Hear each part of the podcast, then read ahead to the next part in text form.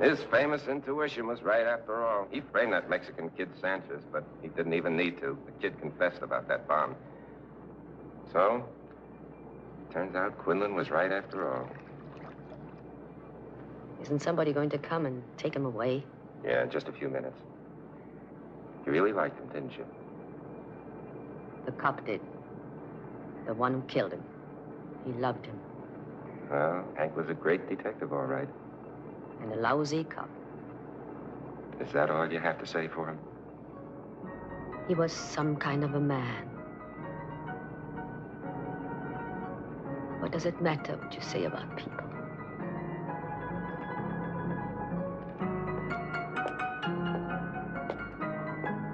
Goodbye, Tanner. Adios.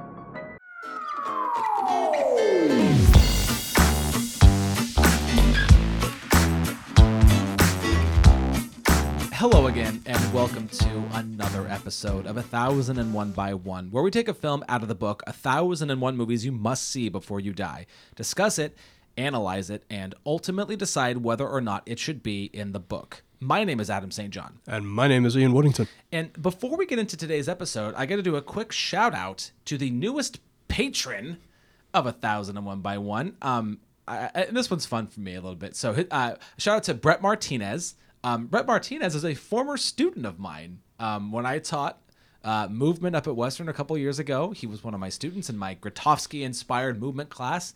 And um, he he's been listening and kind of been we've we've definitely been doing our job of getting him to watch new things and we, we introduced him to the book which has been a, a nice guiding point for his own film exploration That's awesome. So, well, welcome, Brett. um, Thank you so much, man. thank you for for supporting the show Any standouts that he saw that he had to talk to you about afterwards? um, there were some in the email he also sent a, a list of uh, potential recommends for us to talk about which Oh, awesome. I, I don't know much about which is great so I, I'll, I'll share those with you off mic Okay. just, just a quick quick shout out to brett for for supporting the show so thank awesome. you very yeah, much thank you so much, Brett.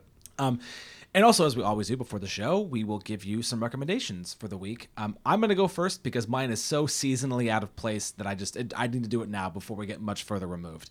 Um, if you listened to our uh, Oscar recap slash looking forward to 2020 uh, episode, um, I mentioned that I had to replace one of my movies on my top 10 with Klaus. And I'm going to just take a quick second to talk about Klaus because I was so fucking moved by this movie. Um, so if you haven't seen it, it's on Netflix. Um, and basically, we follow uh, Jesper, who is voiced by Jason Schwartzman. And he's a really shitty, like, um, postal delivery guy. His I think his dad like runs it, and um, he's very much the spoiled, pampered brat, and it, it just expects everything to be given to him. But his dad sort of gives him uh, a quest to go on. Basically, he has to go way the fuck out to this northern city. Um, what is it called? Smeerensburg. And um, And not and not as an indictment of Jason Schwartzman at all, because I know he comes from a very famous family. But hearing that voice come out of that character, it was pitch perfect. Yeah, And again, yeah. that's got nothing to do with him No, as an no. actor or his background. It just it it works. Well, and he, he he plays a lot of characters like that too. I mean, whether they're as whiny as him, uh, that's up for debate. But like, I think he does like a lot of the characters tend to come from privilege and and that. So he has to go up and he he basically is given he's got to deliver like a thousand letters in the time that he's there. And this town is shitty, and it's got these two warring families, and they fucking hate each other. And you know, when nobody's sending mail to anybody because they they all live in the same area, they're, you know, how is he going to do this job? And then we we meet our Santa Claus character, who's voiced by J.K. Simmons, and um, so And again, another great piece of casting, Yes. voice acting wise. Like he, again, hearing that voice come out of that character, perfect. It was great.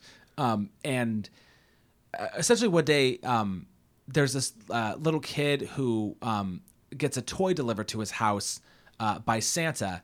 Uh, because he kind of wrote it, he wrote a letter, and that's so. So basically, these kids start to believe it. Like, if you write this guy a letter, he's going to give you a toy, and so now Jason Schwartzman is racking up all these letters, which he's supposed to be doing. But and in the meantime, he's met this teacher who's Rashida Jones, and he's starting to fall for her. And the town is actually starting to connect. There's a great, like, literally, there's a wall in the town, and the wall comes down. So it's also like fucking totally relevant too. Um, and it's just, it's a nice spin on the the Santa mythology. Um, I I loved I loved everything happening in the movie. I thought Jason Schwartzman's character had a nice redeeming quality to it. You're not sure if he's going to help. Like the the story of the the elves essentially being just these people from another country coming to help, and it's I The elves were a standout. this this this movie is just so chock full of just sweet tender moments and watching people triumph over sort of adverse odds and I I can't say enough about how much I was I was emotionally moved by this movie. Um, and again, as I mentioned, it helps that I was watching it with my family. That definitely skewed my view. Um, but I I cannot recommend it enough. And and, and to be totally honest, I, I fuck the fact that it's a Christmas movie. Turn it on now. I, I might rewatch it in July just to do it. It's on Netflix. It's not going anywhere. It sounds like it's going to become a, a Christmas staple in the St. John household. Far and away. Awesome. far and away. It, it, it it's such a I, beautiful movie, beautiful movie, and I cannot recommend it enough. Awesome. Yeah. So, Ian, Well, what do Liz you got? Liz loved it oh, as well. Oh, good. So you're Yeah. the you're the only one without a soul. I'm yes, I'm I'm the Ebenezer Scrooge in this particular you know. That's that's fantastic. Okay, so Ian, what do you got? I have from 2013 Dom Hemingway. Please, please, Yeah. yeah.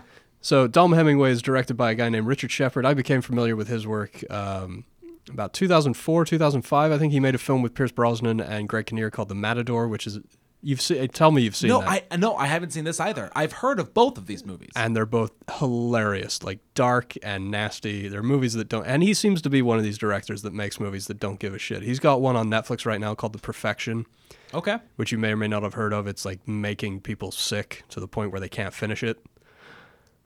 Okay. Yeah, so I, I haven't watched it yet either, but I'm I'm pretty pumped to. Uh, so this is something of a, a revival for Jude Law because I mean he didn't really go anywhere, but he was not making amazing films. This is for me. This is like his Killer Joe, like what what that did for Matthew McConaughey. And he was going through in the public eye. He was going through a bit of a. yeah, he was. He yeah. was on the outside looking in. Exactly. Yeah. So he plays the title character, Dom Hemingway. Uh, it also features Richard E. Grant, who you know I love very much, of course, from Withnail and I. Uh, Demián Bichir is also in it, as well as Kerry Condon, and uh, Emilia Clarke plays his daughter. She's, of course, Game of Thrones. Yep, yep. Uh, anyway, so he has been in prison for 12 years. In fact, this film is uh, broken up with with these little chapter headings and one of the very first ones is 12 years is a long time. And it opens with him in prison and it's a shot from his sort of abdomen up and he's shirtless.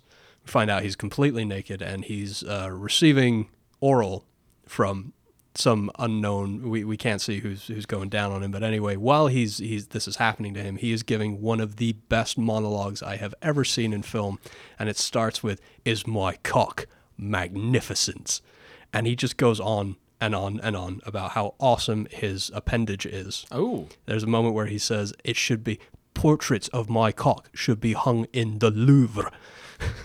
Wars should be fought over it. Men and women should die over it. It's just it goes on and on. It's brilliant. Brilliant piece of writing. Sorry if I offended anybody.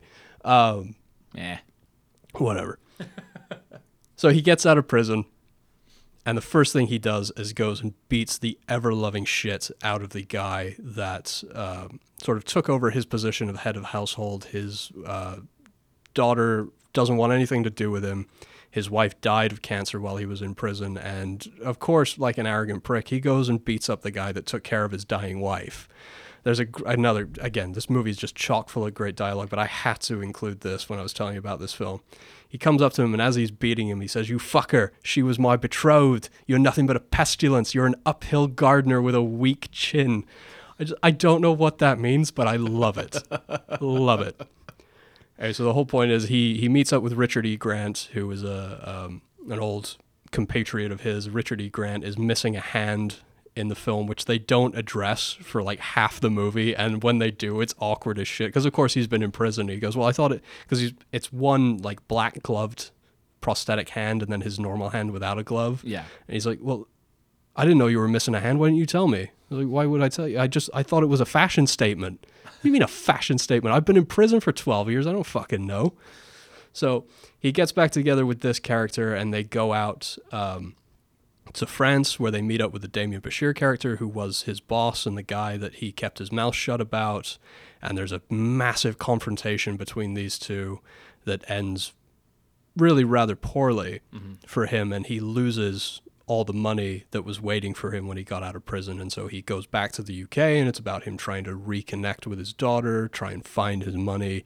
It's just a very, very darkly funny film, like nasty, don't give a shit in Bruges Okay. style That's- of humor. It seems McDonagh esque. It is Okay. very much. You could.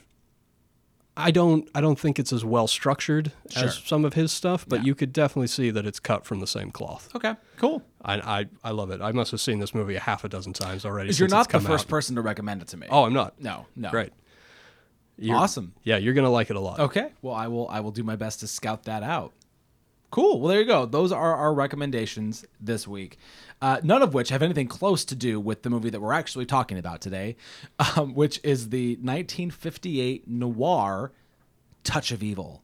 Um, so this movie is uh, written and directed by Orson Welles. It is based on the Whit Masterson book Badge of Evil.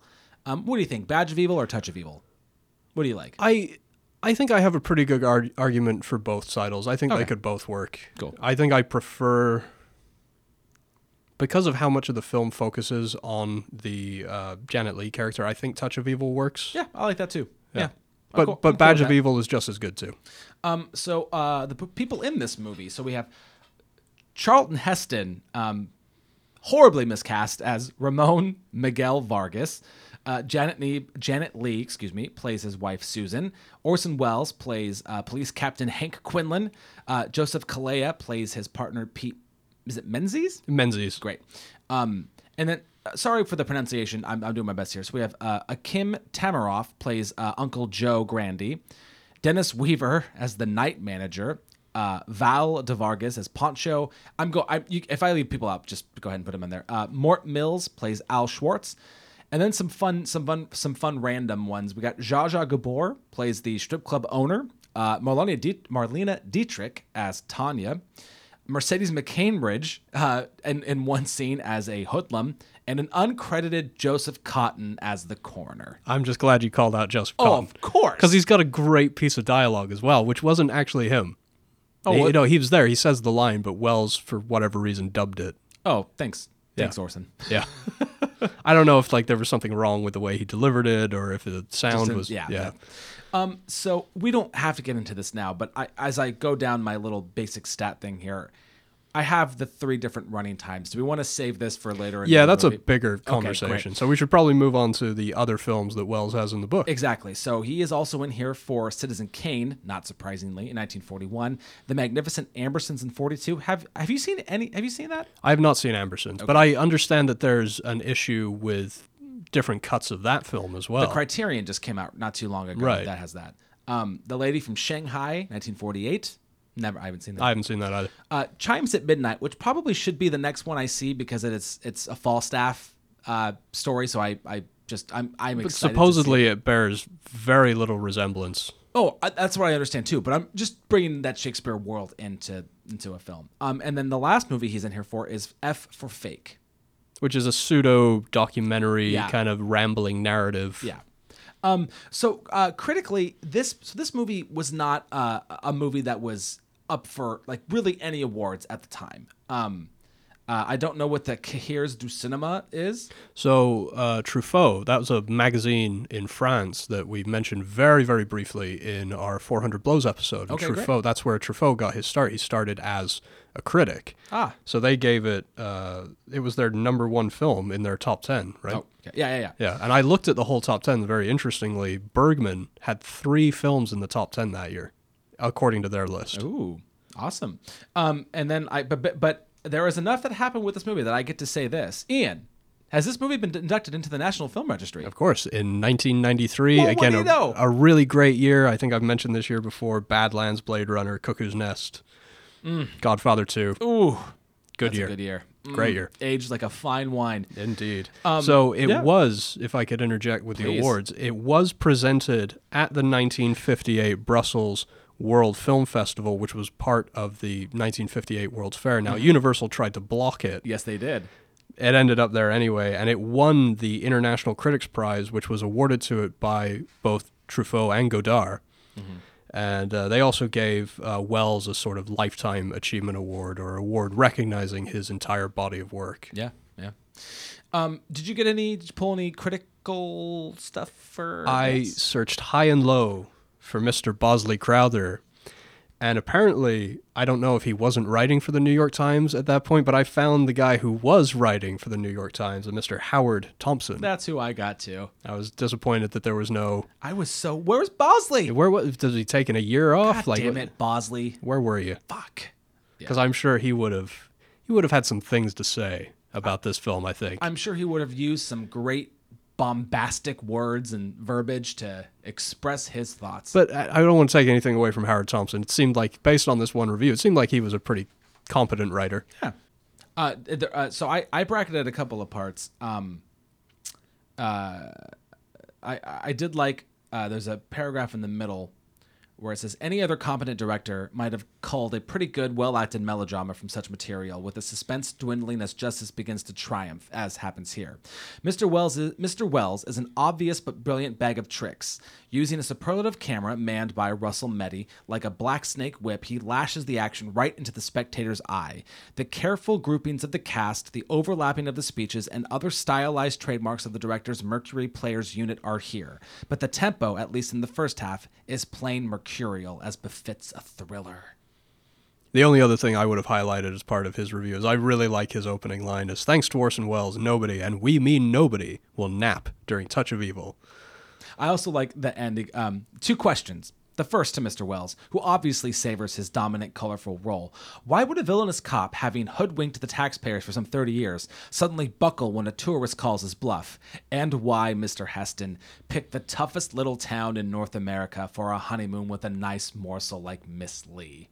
You could tell this was written in 1958. Yeah, because he's a nice morsel like Miss Leigh. yeah, that's not the not Okay. the not the greatest way to phrase that. Whoa, not good. Um, and then uh, Rotten Tomatoes, it has a currently has a 96 percent uh, uh, critical and a 92 audience. It's not on the IMDb top 250. Which I think is a shame. Yeah, whatever. So, but I guess before we get into the movie, I, I'm gonna I'll put it out there right now. A lot of times, I think I we mentioned like maybe a conversation maybe swaying us one way or the other. I'm on. I really am on the fence at this moment. I'm a little surprised by that. Well, let's let's talk about it. Let's Yeah. talk about it. And maybe part of part of my on the fenceness is trying to think about the plot of this movie. It's it's kind of confusing. Is it though? Well, let, let's let's go. Let's talk about it. All right. Would you you you would like me to do the plot? We'll we'll go. I'll, help- I'll we'll go. We'll go. We'll do it together. You want to go beat for a beat through this thing? We don't do that every episode. We certainly can. I don't want to go beat for beat. Okay, yeah, we don't have to. But I mean, so I get. I get. So it.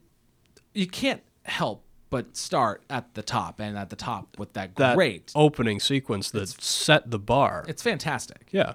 Um, the tracking Nothing shot. nothing like that had ever been done. No, no, and and it's not just you know the the length of it, but Three minutes and twenty some odd seconds.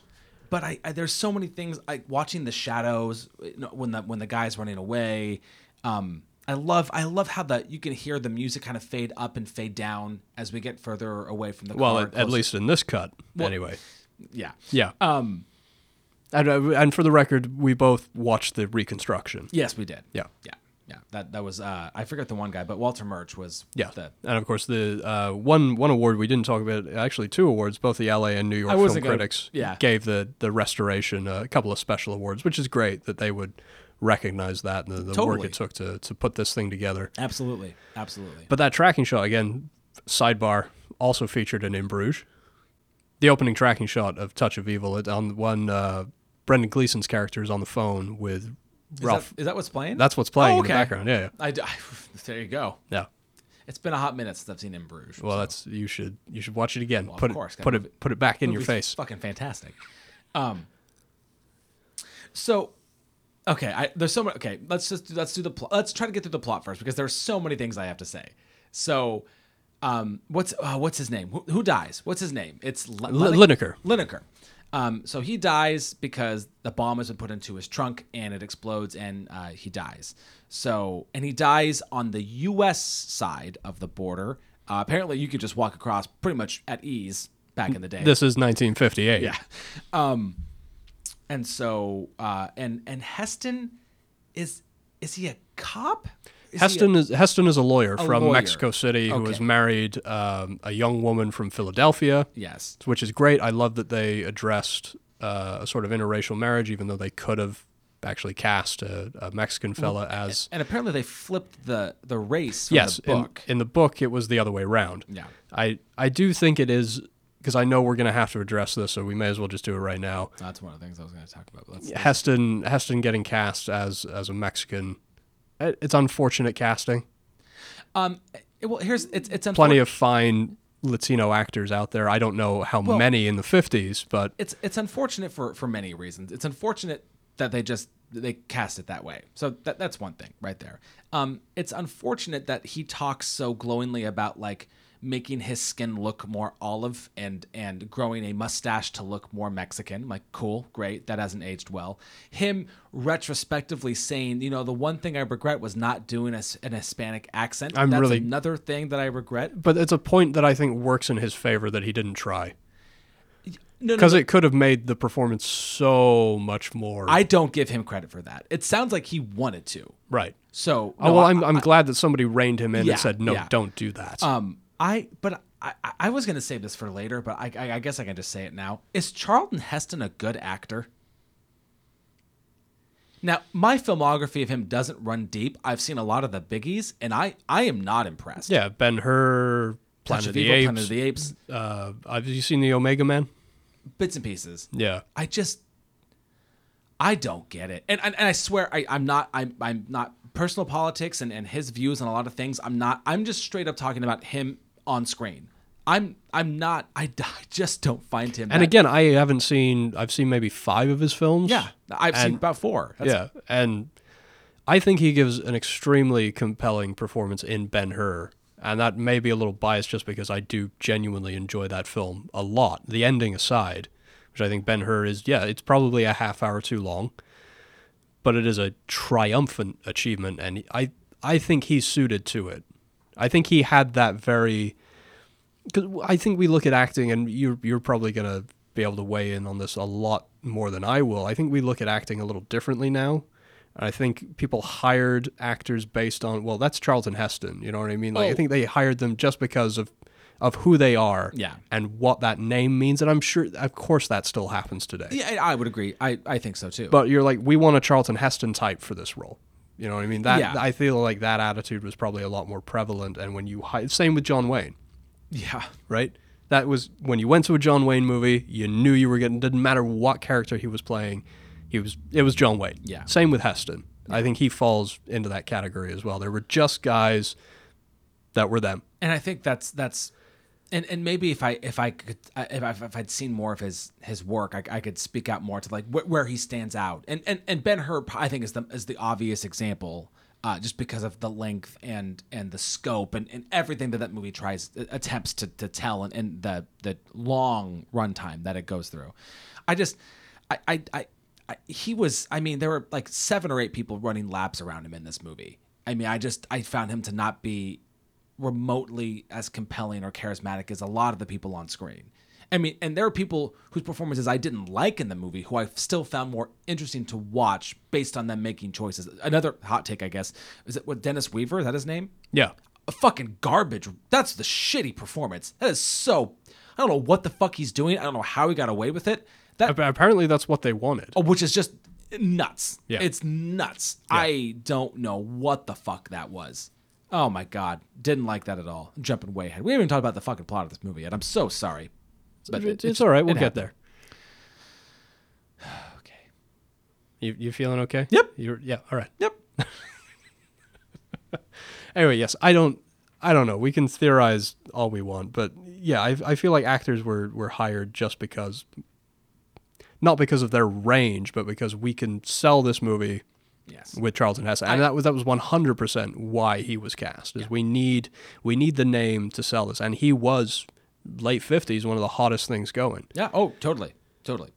Um, okay, so back to, back to the plot. So it's this little border town. It's uh, Los Robles, which is a, a fake town. It's standing in for. They wanted to go to Tijuana. Of course, the studio said absolutely not. You cannot go to Tijuana. So it's sort of standing in for that type of border town. Yeah. Uh, the um construction magnate Yep. uh, Linnekar, he goes across the border. He's got a young woman with him, probably a dancer from one of the clubs that he's picked up. Mm-hmm. She has a great line where she says, "I've got this. I can hear this ticking in my." I love that little beat.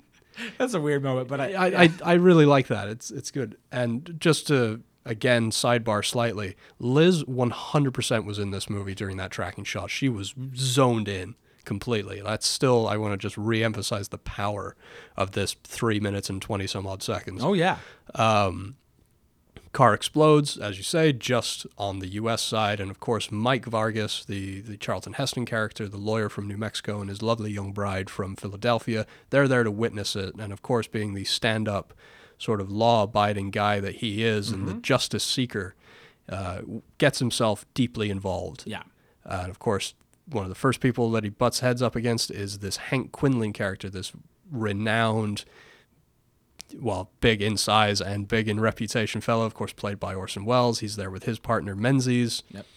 and instantly tensions fly. They don't want the Charlton Heston character butting into their affair. It's on their side of the border. It's a U.S. citizen. They want to deal with this their own way. And of course, him and his wife get separated.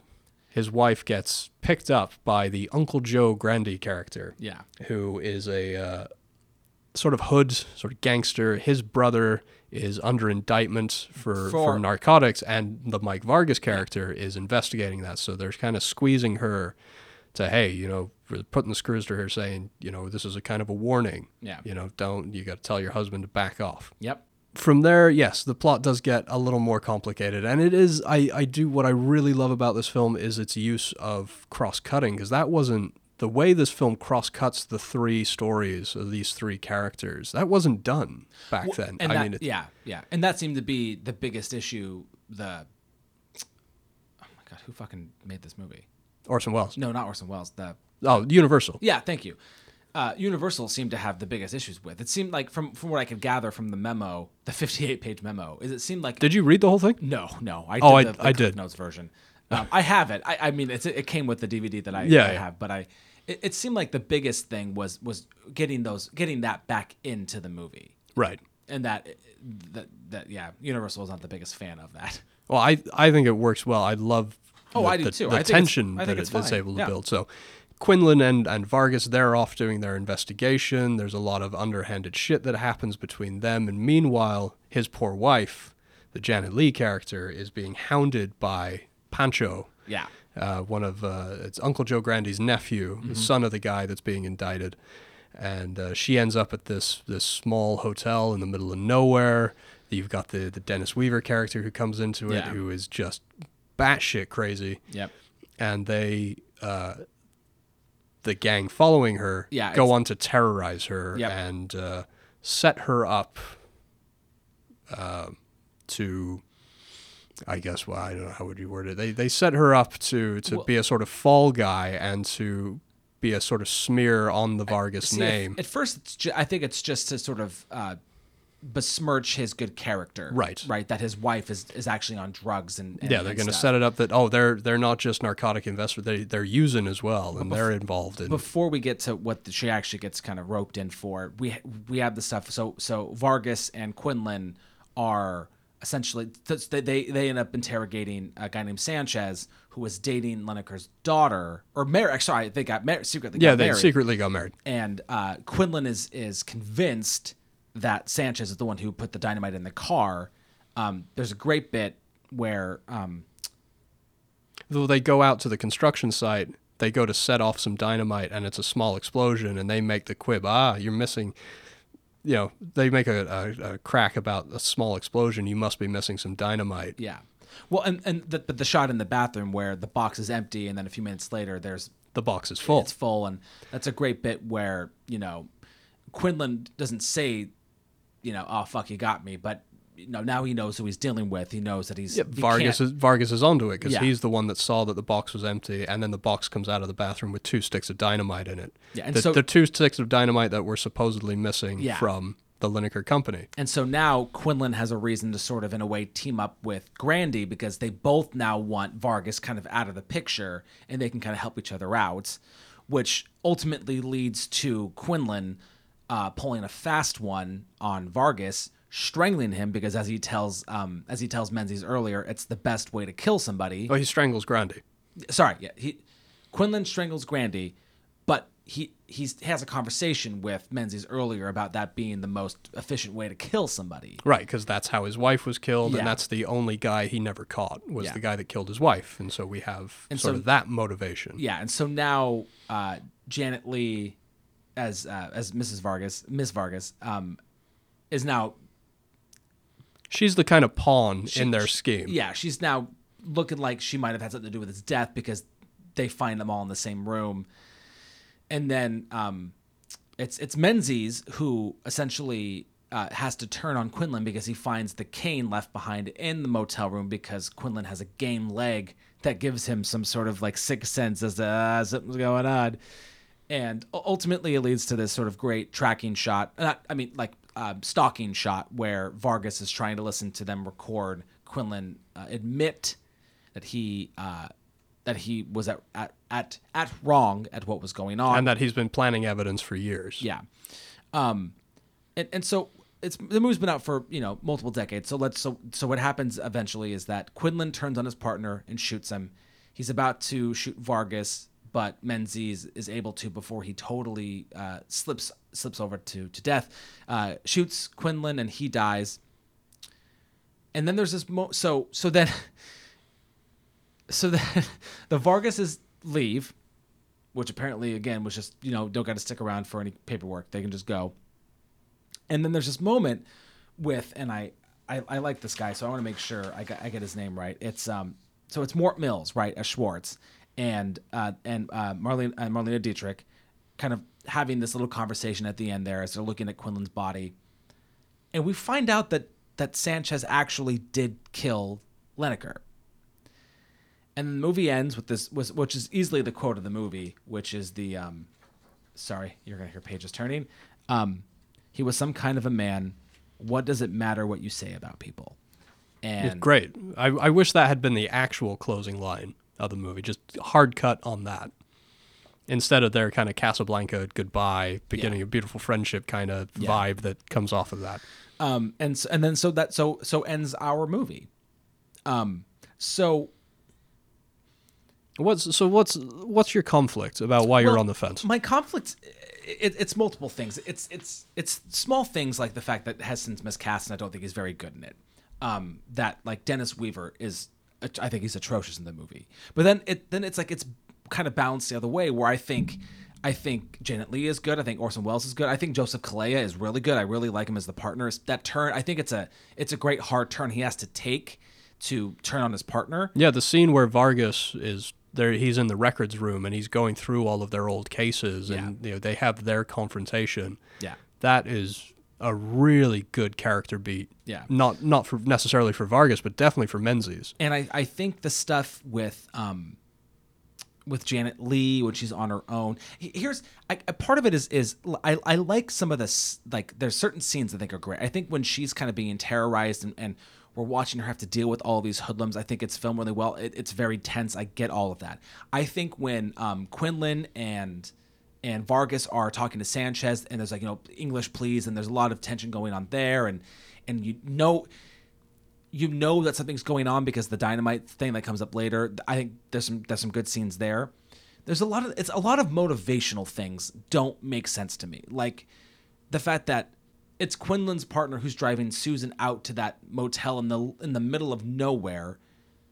And I think I think he offers to do it. no, no, but I don't. But I, I then I, I, okay, I think then I think I think the Vargas character is is his his heroic nature is is a flaw for him, and I get that.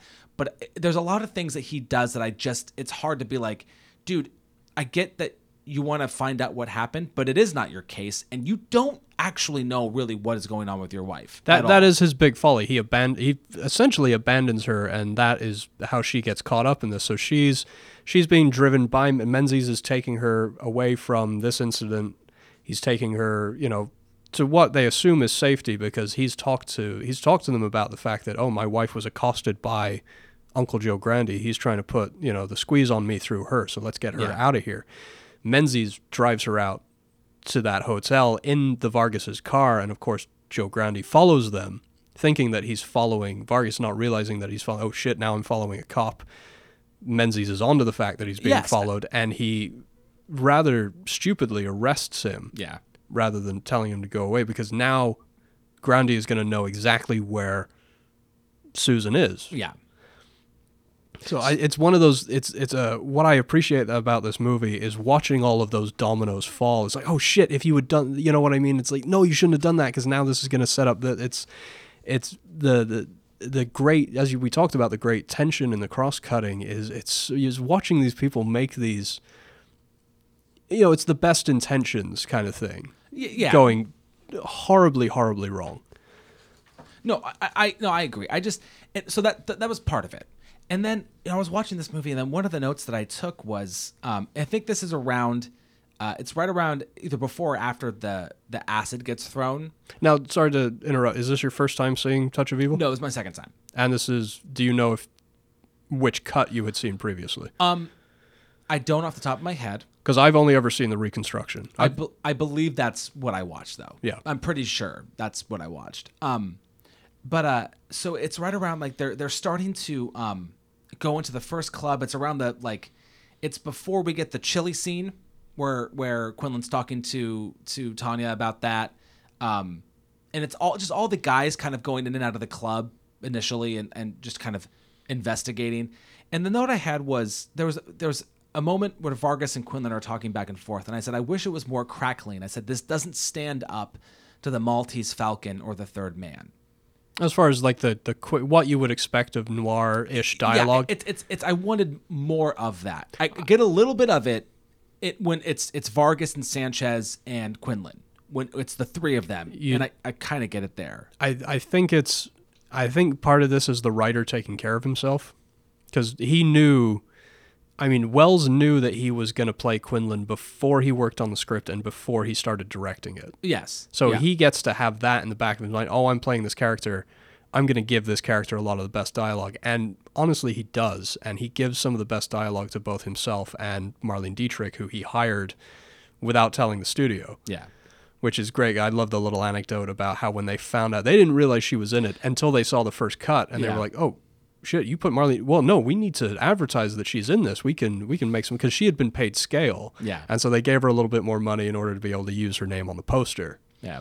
So I think I think part of the issue is that I, I 100% believe it's the writer taking care of himself. Sure, sure.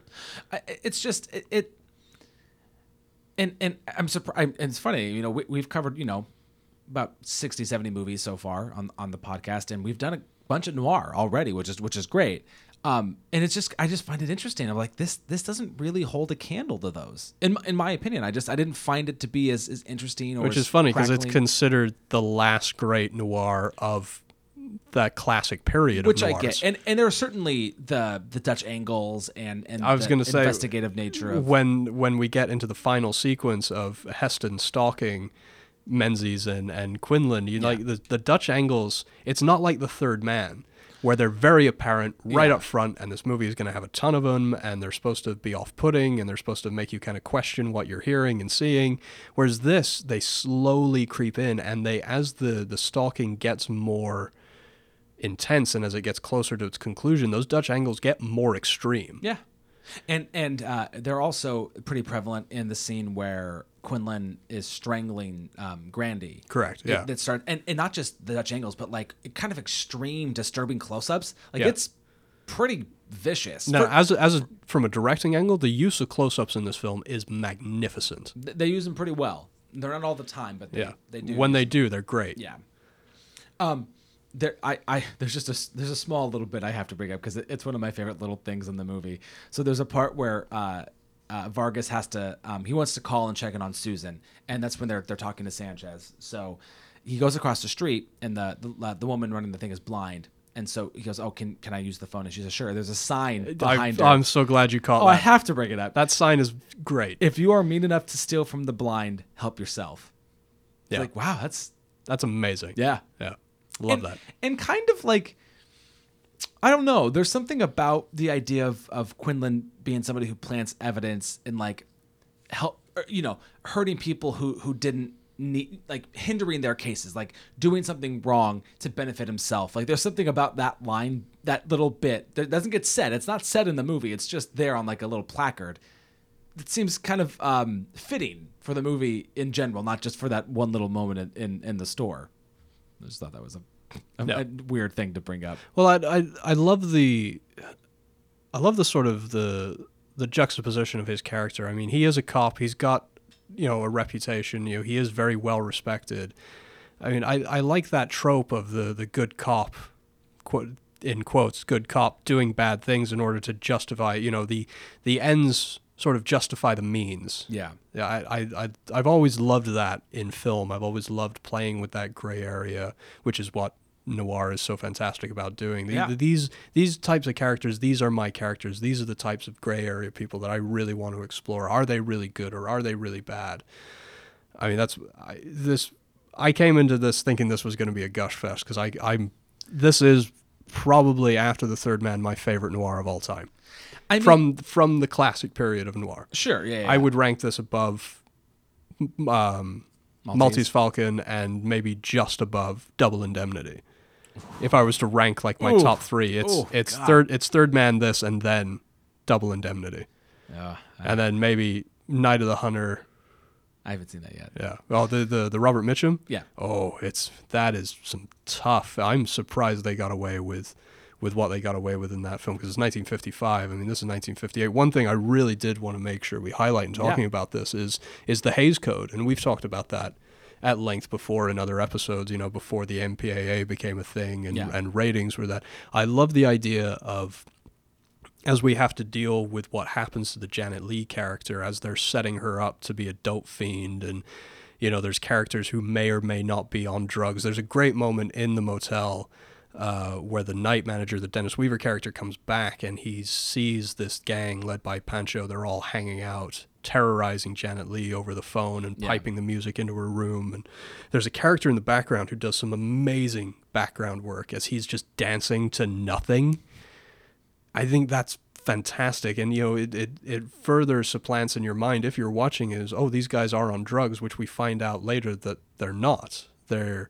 they just take the reefer and they blow it on her clothes to make her smell like like marijuana. And then the sort of skating around that they had to do, the fact that they were smoking marijuana. I mean, the, nobody could be seen to be doing it. They could reference it, and we see a joint. We see the end of a joint and the the, the rape that may I, I love how we're led to believe that this is a thing that has happened Yeah. Um, and I think they did a great job of playing into the Hays Code, knowing that oh, we know that this didn't happen to the character, but we need to make you believe that it did. Yeah. And so that's kind of takes the Hays Code, and I love how they sort of turn it on its head. Yeah. Working within the parameters they've been given. Absolutely, Yeah. and that's something that just, people just don't do anymore. I think Fincher and Seven is the the example that I keep coming back to. Is in Seven we don't see any of the. I mean, of course, at the end it gets a bit more graphic, and we do see both wrath and envy, but the other murders we don't see. We see the aftermath of them, and we see little bits and, and pieces of what went into making the murders happen. You- You're foreshadowing a I am foreshadowing episode. a future episode. doing? I know, but the idea being that the, the filmmakers don't need to show restraint like that anymore, and they don't need to be inventive to get around that problem is something that really bums me out. It's something that we we're missing. You know, films like this and Psycho, where it's like, well, we can't show what happened, so we have to make your we have to make you believe that you've seen it. Yeah. That I miss that in filmmaking so much. Well, and it's a it's a problem that I, I think uh, directors need to give themselves, and and Oh, absolutely. You know, and uh, the short short just brief example of that is when people think of how violent Pulp Fiction is, and it's like It really isn't, though. Not really at all. There's some blood and there's some moments like that, but again, you're you're not like you know people are convinced they see the needle go into Uma Thurman's chest. You don't. That never happens. She props she pops up and it's stuck there, but Yeah. you never see the needle go in. Not a once. Yeah. So, anyways. I mean, like the most violent mo- thing in that movie is probably Bruce Willis cutting that guy through with the samurai sword, and it's just a red line across his chest. yeah. I mean, it, it never- doesn't. when it, when he when he stabs him, it's behind him and it's off it, it's off screen. You can't Yeah. see it. It's nothing. It's nothing more violent than that. Which, as a Tarantino sidebar, is at when I rank his filmography, Kill Bill is at the bottom. Okay. Uh, but I, the thing that I do respect about Kill Bill is I think he took a lot of those arguments to heart. People calling him a very violent filmmaker, in which he's he's kind of not. We never see the ear get cut off in Reservoir Dogs, like you said. We never see the needle go in the chest in Pulp Fiction, and that's what I, in a way, admire about Kill Bill. He's like, oh well, you think I'm a violent filmmaker? Here you go. We're gonna go all the way with this thing. Yeah. anyway, so yeah, I'm glad we agree on that. That that's a that's a problem that's really missing in Hollywood. Is we as audience members we're we're spoon fed, and we've talked about this in other regards to filmmaking, whether it be score or writing or whatever else. But when it comes to, to issues of, of violence, I I don't think that we as audience members are being asked to do enough work. Yeah, I agree. I I, I totally agree. And this is one of the uh, next to Psycho for me. This is one of the classic examples of that. I, I t- and I, I, I and, and definitely in regards to um, the stuff at the at the motel, I, absolutely, yeah, I- that's all implication. And I'm not trying to wrap up the episode No, no. at all, but um, while I'm thinking about things like that, favorite shot? Um, I don't, I don't know that I have a favorite shot. My favorite, I, I, it's Or- or probably favorite sequence, it's maybe? prob- yeah, it's it. I would say it's probably the um, the the end once he's being recorded, like him following him through, because like oh, Charlton Heston under the bridge yeah, and them because on top of it. because it. thinking practically, then you probably had to be that close with the wire to work, you know, and so like him having to stalk along and not get seen. I there's something really tense and interesting about that. Um, so Yeah, I think that's just as intense as the opening sequence. yeah. Um, and, and I was to say like the, the the opening track and shot is good. Um, but I, But I but it's the easy choice. Yeah, I think so too. There's also um so in, in terms of the research I did, so they say that this was the first time when when Vargas is driving with um uh God, I just looked his name up um with Al Al Schwartz. Um that was the first time they actually recorded a dialogue in a moving car. yeah. Um so that's cool. And, first time Heston got to quote unquote direct. Yes, I, I heard that Yeah, too. yeah. Yeah. Um, but it's not that shot. It's the, I really like because they they have the chat and then it it, it cuts to a, an overhead shot of them driving away and the camera or the car speeds off faster than they do and, and then eventually it's out and the camera's moving a lot. But I really fucking like that. There's something about like Oh, I love that too. because they think they're like there's like this like oh we're gonna go crack the case now and that's not what's gonna happen because Quinlan is gonna flip those two guys and he's gonna make them to believe he's he's actually innocent. Um, If you really want to read into it, the camera stops knowing that they will get stopped in their tracks as well if you want to Boom. I Look know. at that. That's some Yeah. PhD level shit right I there. know, right? Yeah, yeah. So my I have I have so many. It's so hard to choose one. I love that. I love the idea that it's the first time they didn't have to use the poor man's process. That they actually went, no, let's let's do this thing. I love the inventiveness of that. There's a little throwaway shot towards the end of the film where Menzies is trying to get the drunk Quinlan to come out um, of Tanya's, and he stands up, and there's a massive like bison or bullhead behind him for That's like no right. reason. I That's love the right. I love the juxtaposition of what that says about his character and his size and his sort of bullheadedness, Yeah. if you will, Yeah. to pardon the pun. Uh, which another quick sidebar that wasn't. I know Orson Welles got to that size, but he wasn't actually that size Yeah, when no, they made this movie. Yeah. Th- well, do you want to tell the story? There was one. Uh, Oh, when he went to dinner, he didn't have time to change, and somebody was trying to like placate him, and be like, "Orson, you look great." yeah, that's a good one. So that's a great little throwaway shot. Um, God, I'm sorry, I have so many. Um, another amazing one. Oh well, I, I mentioned him being drunk in that scene with the in Tanya's the uh, the moment where, you know, Uncle Joe is trying to spin him onto his side and go, hey, we both have this Vargas problem. Let's conspire. And he's trying to coax him into having a drink because he's been on the wagon for, I think Menzies says like 12 or 14 years. He hasn't had a drink. And, you know, Quinlan is so shocked by the fact that he's being, you know, he, Vargas is trying to do him over and, and ruin his entire reputation. He takes a drink without realizing. And Grundy's like, "Come on, have a drink." And he's like, "I don't, I don't drink." And so that mo- that realization that he's already had one and he's like fallen off the wagon without even knowing. I think that Yeah. uh says a lot about alcoholics. I think that's a really fantastic moment that speaks volumes. That's a fair point. That's I, a, that's I a very fair fucking love that so much. Um, another one is even before that, uh, when he gets accused and he storms out of the room. You know, he's talking about 30 years of service, 30 Yeah. years of this, and Uh-huh. it's shot really low. And it's following him back through the hallway, looking him looking into camera. That is great. The way he's storming down there, he just fills the frame, and he's just this raging. He's a raging bull. yeah, yeah, yeah. I, I got I got puns for days. Hey. Um, and then and then my my final favorite shot is actually another uh, backwards tracking shot, very much like that one, where Vargas finds out what happens at the motel, and he goes back and he's searching for his wife, and he's searching for his briefcase, and the gun that he had in his briefcase is gone, and he goes to the bar, and he just goes. I, that's when you say this isn't. You think that Heston is miscast. This is the redeeming moment for me. I that that husband on a mission to find out where he he really sells that. I love him in the bar searching for his wife and starting shit with those guys. And the bit, the shot that I love is where he picks up a dude and he is like walking him down the bar and slams him down on the bar. That is like a really dynamic shot that doesn't. It feels years ahead of its time. That doesn't feel like something that should be in a '50s film. It I do. En- I do enjoy that moment. it feels very modern. Yeah. You know, considering this is a film that's you know seventy some odd years old now. Yeah. Or eh, we're heading up on my math right now. Whatever. It's fucking old. a long time ago. It, it was made a long time ago. So yeah, I, I I got lots. Sorry, it's sixty. It's sixty-two years old. sure, that's all good. It's good. It, it's it's it's it's almost uh it's almost ready for. God, for I even. I even fucking love the shot at the end where he says um, he takes a he takes a little pot shot at Vargas as he's walking away from him, and he says, um, "That was you know that I don't miss. That was just to get you to turn around. I don't want to shoot you in the back, but you could run for it." Yeah. As he's baiting Vargas to run from it, I, oh, I fucking love that.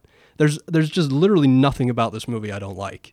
Oh, I, I, I, I love that we are now in a place where we can we can never say that we have a director's cut. We'll never know what Welles's intentions are. His Sure. original cut is is gone. yeah. I mean, uh, maybe I don't know. Hopefully, there's all kinds of weird shit that has cropped up Yeah. in the years of people doing film research. So I don't, maybe I- somewhere in some vault, maybe his original director's cut exists. I mean, I do appreciate what they did to to reconstruct something to as close as they could they could guess yeah, from the memo. yeah. Um, and it's a really, if you have the chance to read the whole thing, it is actually really, you would imagine somebody, Orson Welles, a reputation like his, you know, that struggling artist who was done over so bad by the Hollywood system, you would think that it would be rambling and a lot of nonsense, but it is actually really fairly balanced and he does acknowledge some of the good things that they did for the film but it, it really is a plea to be like hey you know i'm sorry i fucked up. He doesn't go and say i'm sorry i fucked up and walked away from the movie because that's ultimately how he lost control. He went out to spain or italy to try and work on his don quixote movie Yeah, yeah. which is still unfinished. It will never ever be finished. Yeah, uh, ask Terry Gilliam about how hard it is to make a Don Quixote film. Um, but it, I think it is a fairly balanced plea of like, hey, yeah, you guys did good, but uh, I had a vision, you know, I had an idea of what this film should be, and I'd really like you guys to consider that before you put it out. I think it is very eloquently written. and and that, that's the vibe I would have gotten, you know, and and it's it is unfortunate. Well, it's I mean I know he made movies. I know he stopped making movies in the U.S. after this, and Right. That's It is a bummer. it, it is. I mean, It, it- Orson Welles is one of those we have, you know, there's there's six of his in the book. I mean, we've we've got a lot of great things, but it is really the career that wasn't. yeah, you know, starting right at the beginning, his first film out of the gate, biggest controversy. It was the most modern film ever made. Nobody had seen anything like it. We have so many great filmmakers because of Citizen Kane. I mean, there's, I, we for just for example, we wouldn't have William Friedkin without Citizen Kane. sure. And I know you have you have your you're maybe not as fond as Friedkin as I am, but I think that would be a massive loss to cinema to not have No, I, like I'm a, I'm a fine fan of Friedkin. All right, I dig it. fine fan of Friedkin. That's There you go. That's some, that's some good alliteration Yeah, there, man. you, yeah, thank you. yeah. Uh, That's not playing too. I'm good at improv as well. Um, Anyway, I don't know if I'm swaying you onto my side of the fence or not, but I no, I just- it's I it's it's it's weird because I'm also in a boat where I didn't hate it. I, I I'm not going to go as far as to say that I didn't like the movie. I I definitely enjoyed it. Um. And and again, I I made this. Uh, what what was it that we watched that I didn't like? Uh, oh, Aguirre. Yeah. Um. well, you came out of the gate. No, oh, hard, Strong. Hard, yeah, yeah. yeah, because that movie Yeah. sucks. Um, but it was, but like my recommendation was I Daniel Blake, but it was mostly out of like that movie is great. It was in the book. It's not anymore. Fuck you. Put it back in the book. And in in terms of thinking about this movie, I don't. I don't know that I have anything adequate to replace it other than being like, I really like this movie that's not in the book. And most of the times I feel like we're really good about trying to either in tone or genre Or- or the director, yep. of trying to put something in the book in its place that would make sense. And where I'm falling is that I don't I don't have anything adequate I feel like I would put in the book in its place. So you're you're almost leaving it in by default, which I imagine is is frustrating. It, it is, and I think that's kind of where I'm ultimately falling at. I would love to see Brick in here, but I again I feel like that's more that's Fuck, me. I love Brick. That's me, and not necessarily like I, I, don't know. Brick is the greatest noir of the last twenty years. I fucking love it's Brick. the it's the best fucking noir of the century. And I know we talked about So far. we've talked about Brick. I think on every noir we've done so I know, far I because Brick is so love good. Brick. Um, and and how it's not in the. I mean, there's a lot of movies I'm surprised are, are, are not in the book, but uh, so that that's where I fall mostly is I'm not really convinced. I'm gonna edge towards yes, I think it should be in the book. That- now, I brought up something very briefly. I mean, do you do you see the sort of how like modern this film was and how sort of ahead of its time? Orson Welles famously said that he would like to one day just be on time. He was massively ahead of his time, even to the point where, I mean, obviously they didn't know, but this film does mention in passing the idea of not necessarily a border wall, but there's that great sequence where where Vargas and his wife are driving away. Um, not at the end, but this is closer towards the beginning of the film. It's there. They're on their way, you know, out of, of Los Robles, and, and they're they're in the states. They're on the U.S. side of the border at this point. point, and he they're talking about something that he says. It, it must sound corny to you because they're talking about their relationship, their interracial marriage, and relations between Mexico and the United States. And he says to her, uh, it's one of the longest borders in the world. It's 1,400 miles and not a single machine gun in place. This must sound corny to you. I had that line too. Yeah, and honestly, I man, I I echo I echo that sentiment. I I wish it didn't sound corny. Yeah, I, I wish it was true because our relations with Mexico are are not great. I wish they were better. yeah, I wish our relations with a lot of countries were better. that's true. That's true. Uh, but I, I, I think this film is massively ahead of its time, and it's just as relevant now as it was in 1958. And I, I cannot thank Walter Murch and Schmidlin. Uh, Yeah, I got, I got his name here for for, Yep.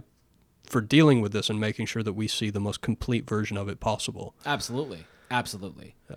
So I, I'm going to give it a yes. It's not my most thunderous and resounding yes, but I it is a yes. As far as noirs go, I'm assuming you're still on the Double Indemnity or Sunset Boulevard side. I, I've not seen Sunset Boulevard. oh, you've yet. not? Well, Um, I've got to confess to you, neither have I. uh, there you go. Um, no, for me, it's still it's it's it's got it's. I probably go Double Indemnity,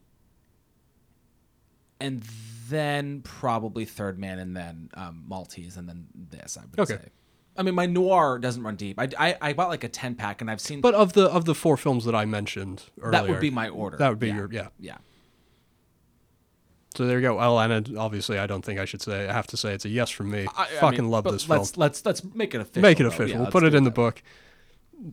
One of my favorite noirs of all time. I really want more people to see this thing, and I'm really, I'm really glad that it was something as well that I got to share with Liz and and experience it, you know, through fresh eyes with her. That's always one of my absolute favorite things to do, is because I, it helps me find new appreciations when someone else who hasn't seen the film maybe calls out something that I didn't see Yeah.